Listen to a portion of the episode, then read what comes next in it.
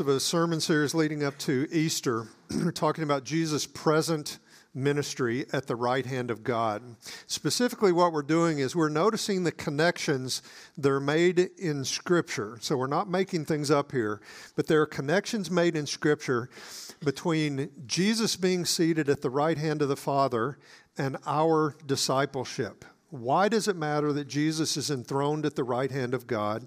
Why does it matter in our everyday life? Last week we talked about the implications for our praying. Today we're going to talk about the implications for the spir- spiritual battle in which we find ourselves day by day.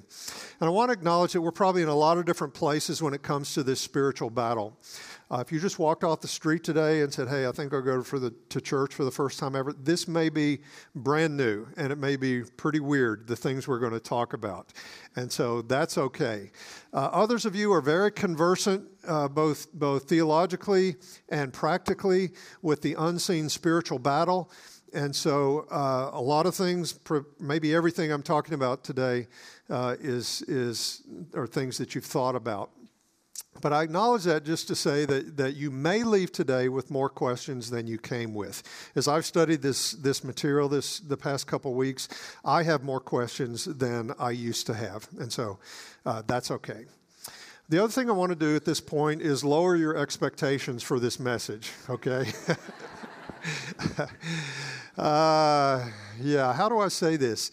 Um, this is a complex topic, and there will be vast areas of spiritual warfare that I won't even touch. Okay? And so uh, that's just the reality of it. And I'm okay with that. I hope you are as well. The things we are going to discuss today, however, are very foundational for the topic. And we're going to see how Jesus' enthronement at God's right hand can give us confidence in the unseen spiritual battle. So we're going to look at the, we're going to take a whirlwind tour of the Old Testament, and then we're going to look at the New Testament. First, the Old Testament. The spiritual battle in the Old Testament, it's basically the God of Israel, Yahweh, versus the gods of the nation. And the, the Hebrew, the, the Old Testament uses the word Elohim. It's just a common word for God. It refers to Yahweh as the creator God, but also these lesser gods are called Elohim as well. And the argument of the Old Testament is that there is one God who is superior to all the others. There is one God who is uncreated, who is sovereign, who is omni everything, and that is Yahweh, the God of Israel. There are lesser gods who are created. They should not be worshiped. Only Yahweh should be worshiped. And the spiritual battle is evident in the first pages of the Bible. If you come to Genesis chapter 3, you find this evil spiritual being who's trying to convince the man and the woman that what God has said is not the best for them. And every temptation we face is some variation of that. What God is advocating there really isn't the best for you. They convinced the man and the woman to eat from the tree of the knowledge of good and evil.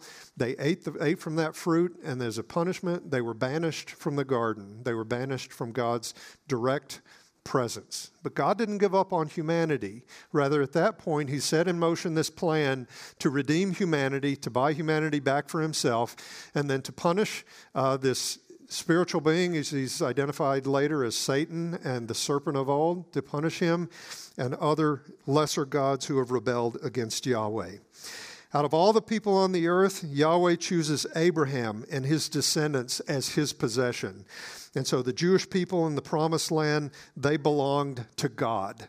And so, much like the Garden of Eden, the promised land was the place where God would dwell, he would manifest his presence, and he alone would be worshiped and served in that place. The other nations had their gods, but, but Israel had Yahweh, the creator and sustainer of the heaven and the earth. And the vision that's given throughout the Old Testament is that one day all the nations would worship Yahweh. One day, His glory, His image, His His uh, His presence would, would uh, really His image would be spread to all the nations. And so the conflicts between Israel and the surrounding nations, they weren't merely physical, they weren't merely military battles. They were that, uh, but they were also spiritual battles. And so think about the, the children of Israel in Egypt. When God uh, lifted up Moses and wanted to deliver the people, uh, he, he manifested his power through a series of miracles. Uh, they were plagues that, that were poured out on the nation of Egypt to try to convince Pharaoh to let the people go. But there were also gods of Egypt. And so Pharaoh called his magicians, and they had supernatural powers from the gods of Egypt. And they could mimic the, the miracles of Yahweh to a point. But eventually, uh, their gods proved to be no match for the God of Israel. And when God was ready to deliver his people, this is the way he described it. This is in Exodus 12 12. God says this For I will go through the land of Egypt on that night, this is the Passover night, and I will strike down all the firstborn in the land of Egypt, both man and beast. And against all the gods of Egypt, I will execute judgments. I am Yahweh. And so the exodus from, from Egypt, it wasn't merely a judgment on Pharaoh and his army, it was also a judgment on the gods of Egypt. And when God took the people out of Egypt uh, through, the, through the Red Sea into the wilderness, He gave them these 10 commands. Uh, they were the core of the law. And the very first one involved not worshiping other gods. Exodus 20, verse 3 You shall have no other gods before me. Yahweh would not settle for being one of many gods that his people worshiped. Uh, because of who he was, because of his supremacy, he deserved exclusive allegiance by his people. Look at the second commandment. You shall not make for yourself an idol or any likeness of what is in heaven above, or on the earth beneath, or in the water under the earth. You shall not worship them or serve them, for I, the Lord your God, am a jealous God. So jealousy is often wrong right? A lot of times it's, it's bred of insecurity, uh, it's controlling, it's petty. But when you're in an exclusive relationship, protecting the exclusivity of that relationship, jealousy is an appropriate thing, like a marriage, or like if you're in a covenant with the Creator God. And so God is saying, He's saying here, I am jealous in the sense that I won't tolerate my people cheating on me. I'm committed to being your God. You need to be my people. And so the, the nations had their gods. There were actual spiritual beings who were given authority over the nations. That's taught in places like uh, uh, uh, Deuteronomy 32 and Psalm 82. And so the nations had their gods, fine. But Israel had her God, the God, uh, Yahweh. Eventually, God sent the people into, ba- into exile in Babylon because of spiritual adultery. They, they would not quit cheating on him. They wanted to worship the gods of the nation. God said, Fine, you won't do it in the promised land. I'm going to send you to those nations. You can worship their gods in their lands. And so he sent them off into exile in Babylon. And, uh, and the exile in Babylon is described as a spiritual battle. It's a battle between Yahweh and the gods of Babylon. Who is more powerful, the God of the Jews or the gods of Babylon? And time and time again, against all odds, God proved that he, Yahweh proved that he was more powerful. He delivered Daniel Shadrach, Meshach, Abednego. He delivered them from lions, from the furnace, from the wrath of Nebuchadnezzar. He proved that his boundaries were not geographical. He had no boundaries. God was powerful in all the nations of the earth. That was not the case with the gods of the nations. You left the boundaries, that God was, was basically impotent, not the God of Israel. The Old Testament ends with the people back in the land and with the temple rebuilt, but they are largely at the mercy of the surrounding nations. It actually appeared like uh, the God of Israel was not really sovereign, that he was not really that strong. Uh, many nations kind of had their way with Israel. But what nobody understood uh, not the nations, not the gods of the nations, not the Jewish people. Nobody understood that Yahweh had a plan for winning the spiritual battle. Nobody saw it coming.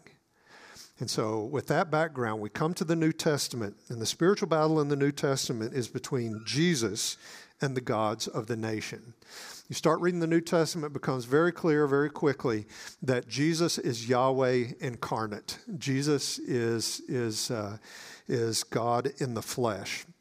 And his basic message was, and we hear this kind of as religious language, but they would have heard this as a takeover. The basic message was repent, for the kingdom of heaven is at hand, or the kingdom of God is at hand. In other words, Jesus says this takeover is about to begin. And the Creator God, He is going to rule the entire earth. And if you actually believe that, the only sane response, the only rational response is to repent Turn from your sin, turn from yourself, and turn back to God and believe the gospel. And so, in that way, you enter into God's kingdom. If God's establishing a kingdom, you don't want to be left out of it. And so, you repent and believe the gospel.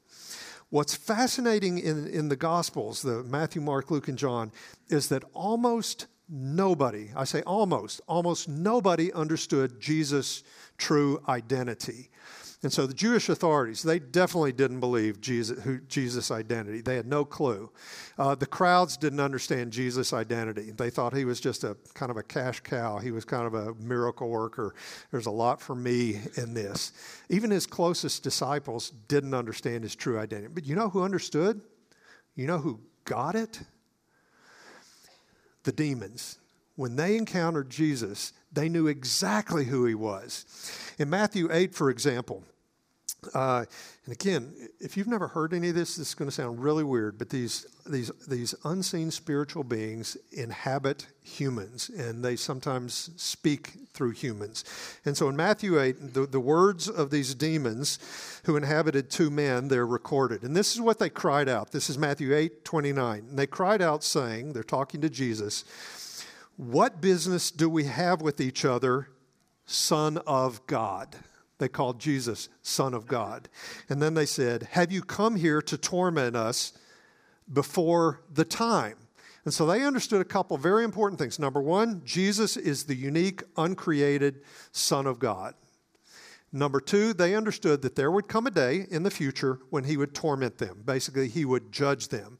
They're saying, it's a little early for that, isn't it? We know it's coming, but, but you, you're, you're going to do this before the time. And so they knew who Jesus was. Why? Because they dwelt in the unseen spiritual realm with him. They knew exactly who he was, and they were shocked that now uh, the, the Jesus, the Son of God, had been made a little lower than the angels. He showed up as a human. Okay? And so they knew exactly who he was. What they did not know is that God's plan for defeating them was Jesus' crucifixion. They had no clue. They thought if we can just crucify Jesus, we will defeat him. They had no idea that that would be their defeat. And so you go to, and we're covering a lot of territory here, okay? So just hold on. And we'll get to the Jesus present ministry. But in, in uh, 1 Corinthians 2, Paul wrote about the wisdom of the gospel. And this is what he writes in verse 8. He says, The wisdom which none of the rulers of this age has understood. For if they had understood it, they would not have crucified the Lord of glory. Now, the rulers of this age, some people understand that to mean the Jewish authorities and the Roman authorities, but I've become convinced, and I, I, I, side with those who, who would say, no, these rulers of this age, these are these unseen spiritual beings. These are the gods of the nations that opposed uh, Yahweh. Uh, Satan is called the ruler or the God of this world. And if that understanding is correct, and I think it is, Paul is saying that the powers of darkness would not have crucified the Lord of glory if they understood what it would accomplish. As we're going to see in a few minutes, the crucifixion, the resurrection, and the enthronement of Jesus at God's right hand, that has defeated the powers of darkness. If they understood that, Satan would not have entered uh, Judas so that he would betray betray him to be crucified. And so we're going to see that, that uh, Jesus' enthronement is their downfall. So that's the context of the spiritual battle in the New Testament. I want us to notice three foundational things about that, that battle as it's revealed in the New Testament. And I hope you hear this as good news. The first is this is that making disciples of all the nations, that is God's plan for winning the spiritual battle. That is his plan for winning the spiritual battle. In Matthew 28, the risen Christ said this to his followers. And Jesus came up and he spoke to them, saying, All authority has been given to me in heaven and on earth. Very significant. Jesus said, both in the heavenly realm and in the earthly realm, the, the visible, physical realm, I have all authority. And based on that authority, he gives this command, verse 19 Go, therefore, in light of the fact that I have authority in the heavenly and the earthly realms, go, therefore, and make disciples of all the nations baptizing them in the name of the Father and the Son and the Holy Spirit. And so a disciple is a follower, it's an apprentice of Jesus. And you're baptized, that's the way you go public. And you say, I'm all in when it comes to the triune God. And then he says the third aspect is teaching them to observe all that I've commanded you. And lo, I am with you always, even to the end of the age. And so the one who has all authority is with his followers, always until the end of the age. And so that's very different from the Old Testament, right? In the Old Testament, the, the, if you wanted to know about Yahweh, you came to Israel. The Queen of Sheba, for example, she came to, uh, to Solomon when he was the king, and she left amazed at the God of Israel. The wisdom of Solomon, the wisdom of his God, she went away amazed. It's different in the new covenant. The, the message isn't let people come to you. No, the message is you go. Now you go to all the nations. To, the, the word there is ethne. It's you go to every ethnic grouping on earth. You're to go to, to every grouping of people on the earth. Make disciples. That means you share Christ with them. People are converted. They become apprenticed to Jesus. You baptize them, and then you teach them to obey everything Christ has commanded. And so this is a tall order, right? But we are to share Christ in word and deed so that Jesus has disciples in every grouping of people on the earth. And so through Christ, the blessing of Abraham is fulfilled. All the families of the earth are blessed. People from every tribe, tongue, nation are rescued from the domain of darkness, and they are now in the kingdom of light, the kingdom of God's glorious Son. And that's exactly what we read about in the New Testament. You find people turning from the gods of the nations to Yahweh, to, to Jesus. And so in Acts 14, for example, read the whole chapter when you get the chance. It's really quite humorous. But uh, Paul and Barnabas are in this, this city called Lystra. And there's a man who's lame from birth. He had never walked. And Paul healed him. And after, after this man got up and began walking, the people of Lystra, they assumed our gods are responsible for this. Our gods have healed this man. And so they called uh, Barnabas Zeus, and they Paul, called Paul uh, Hermes. He was the messenger god. Paul was the one that talked, so you must be Hermes. The priest of Zeus came. He was bringing these animals. They're going to make sacrifices to Paul. And it says that Paul and Barnabas, when they found out what they were doing, they tore their clothes. And this is what they said. This is in Acts 14, beginning in verse 15. And saying, they were saying, Men, why are you doing these things? We all are also men of the same nature as you, and preach the gospel to you that you should turn from these vain things, these worthless things, to a living God, the one who made the heaven and the earth and the sea and all that is in them. You know where he quoted from? The Ten Commandments, Exodus 21. This is the Creator God. This is Yahweh, the one who will have no other gods before him. And so he's saying you don't have to worship these lesser gods. Through Jesus, you can worship and serve the Creator God. And so, on a big picture level, this is the way God is going to win the spiritual battle. He's going to send his people to, to take his glory, to take the good news of the gospel to every grouping of people on the earth. I love the way Mike Heiser says it. He says, As the kingdom of God grows, the kingdom of darkness shrinks and loses ground. This past week, I talked to a, I talked to a guy who recently came to Christ like a month ago. And what he described is exactly this. He, went, when he put his faith in Christ, he went from the kingdom of darkness to the domain of light. And so the, the darkness receded and the kingdom of God was expanded. That's how God wins the spiritual battle. And he understands that there's this, this ongoing spiritual battle, but in an ultimate sense, he is now part of the kingdom. The kingdom is expanding. That's the basic, that's the basic way that God is, is winning the battle. Second, making disciples of all the nations is possible because of Jesus' enthronement at God's right hand. We finally come to the connection between Jesus' present ministry and the spiritual battle in which we find ourselves. In Ephesians 1, Paul's telling the Ephesians all these things he's been praying for them.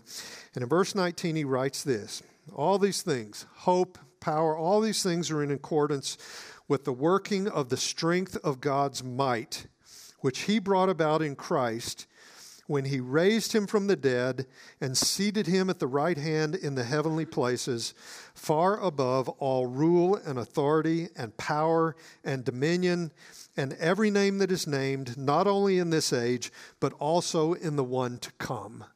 And so wonder of wonders, Jesus, who was made a little lower than the angels, after he was crucified and buried, he was raised from the dead, and then he was exalted to God's right hand, back to this place of supremacy, far above all these powers and these spiritual beings.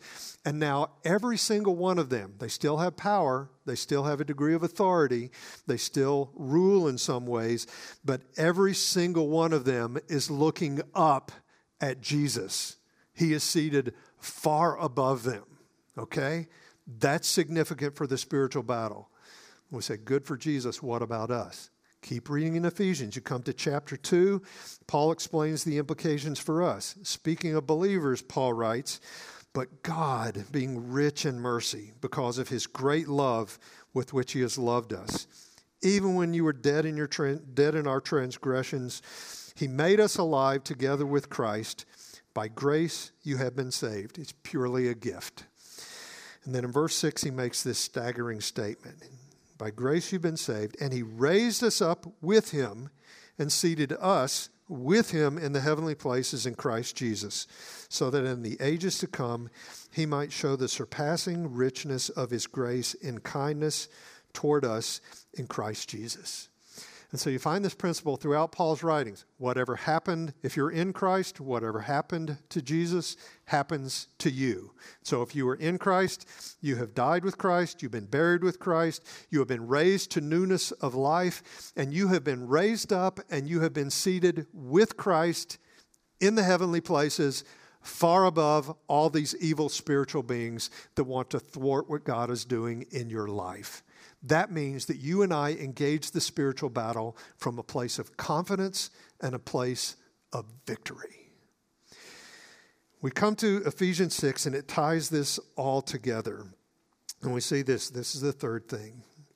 We engage the spiritual battle, we make disciples through the core habits of discipleship. And then Paul mentions truth, righteousness, the gospel, faith, salvation, the word of God, and prayer. Ephesians 6:10. Paul says, "Finally, uh, this is the last thing I want to talk about." And I would say that too. This is the last thing I want to talk about. Be strong in the Lord and the strength of his might. Put on the full armor of God so that you will be able to stand firm against the schemes of the devil. So, this is a command. This is something you and I have to do. Nobody can do this for you. Uh, your parents can't put on the armor of God for you. Uh, Faithy Free can't put on the armor of God for you. You have to put on the armor of God so that you will be able to stand firm against the schemes of the evil one uh, the schemes of the devil. And the word scheme means it's a deception, it's a, it's a trickery, uh, as opposed to an obvious attack. And scripture suggests that, that Satan is an intelligent, oh, he's so intelligent. He's got generations and generations, eons of wisdom stored up from experience. He's an intelligent, crafty, evil spiritual being who is dreaming up ways that he can trip uh, us, uh, trip us up. Okay? And so, but if we put on the full armor of God, not just part of it, but the full armor of God, we can stand firm against these schemes. It means we, doesn't, we don't have to be blindsided at every turn. The Holy Spirit can give us discernment. And Paul in 1 Corinthians 2 actually wrote, We are not ignorant of Satan's schemes. And so Paul had some, some wisdom. In that case, he was talking about uh, unforgiveness. That's one of Satan's schemes. In Ephesians 4, another one of his schemes is, uh, is anger. Don't let the sun go down on your, your anger. Don't give the devil an opportunity. And so there are these schemes. And if you think about it for just a while, uh, if you have honest, honest conversation with other people about the issues in your life, you can probably identify some schemes, some, some uh, predictable ways that, that he tries to trip you up and keep you from doing the will of God. Then in verse 12, for our struggle is not against flesh and blood. You and I have conflicts with flesh and blood people. There are people that hate God. There are people that hate the church. Uh, so we have those kind of conflicts. We have conflicts in our own midst, okay? We, we, there's a lot about relationships in the Bible. But ultimately, our struggle is not against flesh and blood, but against, and see if this sounds familiar, remember what we already know, but we have conflict against the rulers, against the powers, against the world forces of this darkness, against the spiritual forces of wickedness in the heavenly places.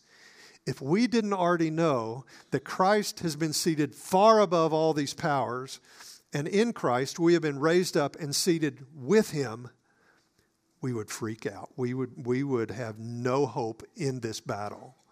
But we, we, we approach this battle from a place of, of power, from a place of victory, a place of confidence. And so uh, our real struggle is not against flesh and blood, but against these unseen powers. And so as we interact with people, as we walk through the physical world, we need to be mindful that there are intelligent, crafty spiritual beings who are, who are scheming up ways to distract and demoralize us. If we don't understand that, we'll be blindsided at every turn. Now, here's the question so, how do we engage that battle? How do we engage that battle? Uh, do we go into some spiritual warfare mode that's totally different from anything else we do? Well, actually, the good news is no. Uh, what Paul describes here is the core habits of discipleship are effective in the spiritual realm. I will say there are times when we need to be more direct and more aggressive. You find Jesus did this, Acts 16, Paul did this. He cast out a demon from a, a, a little girl who was, was being tormented. And so there are times when we have a, we have a more intense, direct, uh, confrontational type of spiritual battle. But if you keep reading in Ephesians 6, uh, the everyday way that we engage the spiritual battle is through the core practices of discipleship. And this is what's described throughout the Bible. You saturate your mind with the truth, with the Word of God. You pray, you practice righteousness, you understand the gospel, you live by faith. Let's consider one example, uh, and uh, just just as an illustration. In verse 15, Paul mentions this, and he's describing like a Roman soldier, and he's saying just like he puts on his his his. Uh, his armor, you put on these things. He says, having shod your feet with the preparation of the gospel of peace. So you have to prepare. You don't go into a battle without wearing shoes. You also have to prepare and, and put on your feet. You shod with the, the gospel of peace. And so, understood correctly, the gospel brings peace in at least a couple of different ways. First of all, the gospel brings peace to our own lives. If you're a believer, you need to preach the gospel to yourself. The enemy of your souls will whisper in your ears, uh, You are worthless. You think your prayers do something, but you're just talking to the air. Uh, you think you're going to do great things for God, but you might as well give up now because you are worthless. You can't do anything. And so you, you hear these lies, but then you preach the gospel to yourself. And you say, No, actually, I am just as alive to God as Jesus himself. Actually, the truth of the gospel is that I've been raised up and seated with him, and I have a great high priest at the right hand of God. And so I can come boldly before the throne of grace, and God will give me grace and mercy exactly when I need it.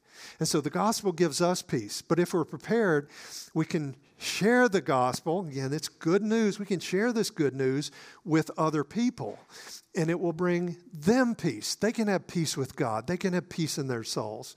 And so this week, if, if you are mindful, if you, your feet are shod with the preparation of the gospel of peace, you will likely recognize opportunities to share your story and to say, hey, listen to what God has done in my life. I just have to tell you. And this is how you too can experience peace with God. Jesus died on the cross, He paid for your sins, so you don't have to pay for your sins. And God can use you to bring peace to other people. And so that's just an example of how this, this, uh, the, these core disciplines of discipleship are effective in the spiritual realm. So I've, I've just said a lot of words. I've talked about a lot of different topics. But the thing I want you to, to leave here with and just take away uh, from this time is, is this truth that because Christ is enthroned at God's right hand, far above every spiritual being, and because if you're in Christ, you are enthroned there also, you approach the spiritual battle from a place of confidence and a place of victory. This is our birthright. This isn't something we just try to pull out. This is our birthright in Christ Jesus, this, this victory in the spiritual battle. Heavenly Father, we pray for ourselves this week. We pray, God, that we might be mindful that we have a great high priest, Jesus, who is seated at your right hand, far above all these, these spiritual powers that want to harass, want to distract us from your will. We pray, God, that we would put on the full armor of God. We'd do so gladly, do so confidently. We pray you'd give us wisdom and discernment in these things.